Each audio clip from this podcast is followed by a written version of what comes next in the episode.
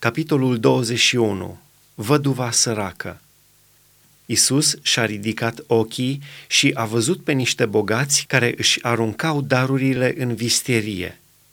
A văzut și pe o văduvă săracă aruncând acolo doi bănuți și a zis, Adevărat vă spun că această văduvă săracă a aruncat mai mult decât toți ceilalți, căci toți aceștia au aruncat la daruri din prisosul lor, dar ea a aruncat din sărăcia ei tot ce avea ca să trăiască. Nimicirea Ierusalimului și venirea Fiului Omului. Pe când vorbeau unii despre templu, că era împodobit cu pietre frumoase și daruri, Isus a zis – vor veni zile când nu va rămânea aici piatră pe piatră care să nu fie dărâmată. Învățătorule, l-au întrebat ei, când se vor întâmpla toate aceste lucruri și care va fi semnul când se vor întâmpla aceste lucruri? Isus a răspuns, Băgați de seamă să nu vă amăgească cineva, căci vor veni mulți în numele meu și vor zice, eu sunt Hristosul și vremea se apropie. Să nu mergeți după ei.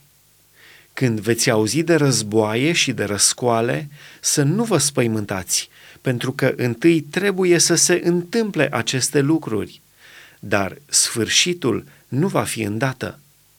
Apoi le-a zis el, un neam se va scula împotriva altui neam și o împărăție împotriva altei împărății. Pe alocurea vor fi mari cu tremure de pământ, foamete și ciumi. Vor fi arătări înspăimântătoare și semne mari în cer. Dar înainte de toate acestea, vor pune mâinile pe voi și vă vor prigoni vă vor da pe mâna sinagogilor, vă vor arunca în temnițe, vă vor târâ înaintea împăraților și înaintea dregătorilor din pricina numelui meu. Aceste lucruri vi se vor întâmpla ca să fiți mărturie.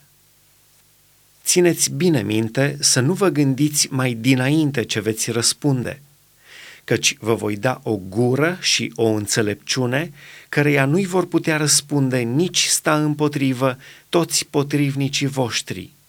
Veți fi dați în mâinile lor până și de părinții, frații, rudele și prietenii voștri și vor omorâ pe mulți dintre voi. Veți fi urâți de toți din pricina numelui meu, dar niciun păr din cap nu vi se va pierde prin răbdarea voastră vă veți câștiga sufletele voastre. Îndemn la veghere. Când veți vedea Ierusalimul înconjurat de oști, să știți că atunci pustiirea lui este aproape.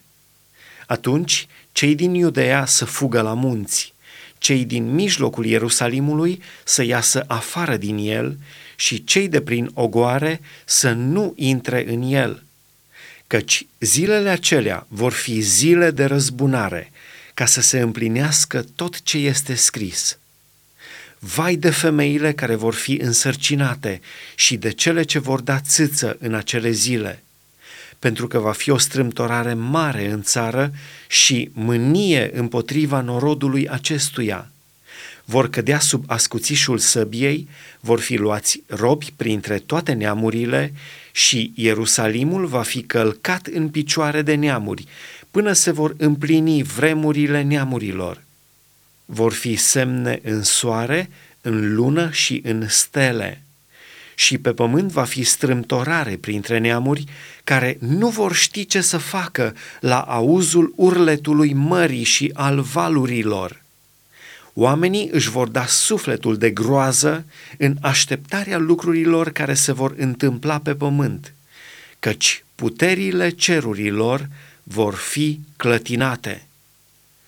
Atunci vor vedea pe Fiul omului venind pe un nor cu putere și slavă mare. Când vor începe să se întâmple aceste lucruri, să vă uitați în sus – și să vă ridicați capetele, pentru că izbăvirea voastră se apropie. Și le-a spus o pildă. Vedeți smochinul și toți copacii. Când înfrunzesc și vedeți, voi singuri cunoașteți că de acum vara este aproape. Tot așa, când veți vedea întâmplându-se aceste lucruri, să știți că împărăția lui Dumnezeu este aproape.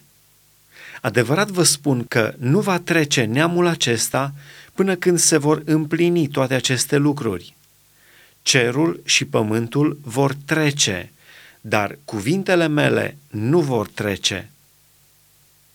Luați seama la voi înșivă ca nu cumva să vi se îngreuieze inimile cu îmbuibare de mâncare și băutură și cu îngrijorările vieții acesteia și astfel ziua aceea să vină fără veste asupra voastră. Căci ziua aceea va veni ca un laț peste toți cei ce locuiesc pe toată fața pământului. Vegheați dar în tot timpul și rugați-vă ca să aveți putere să scăpați de toate lucrurile acestea care se vor întâmpla și să stați în picioare înaintea Fiului omului. Ziua, Isus învăța pe norod în templu, iar noaptea se ducea de o petrecea în muntele care se cheamă Muntele Măslinilor. Și tot norodul venea dis de dimineață la el în templu ca să-l asculte.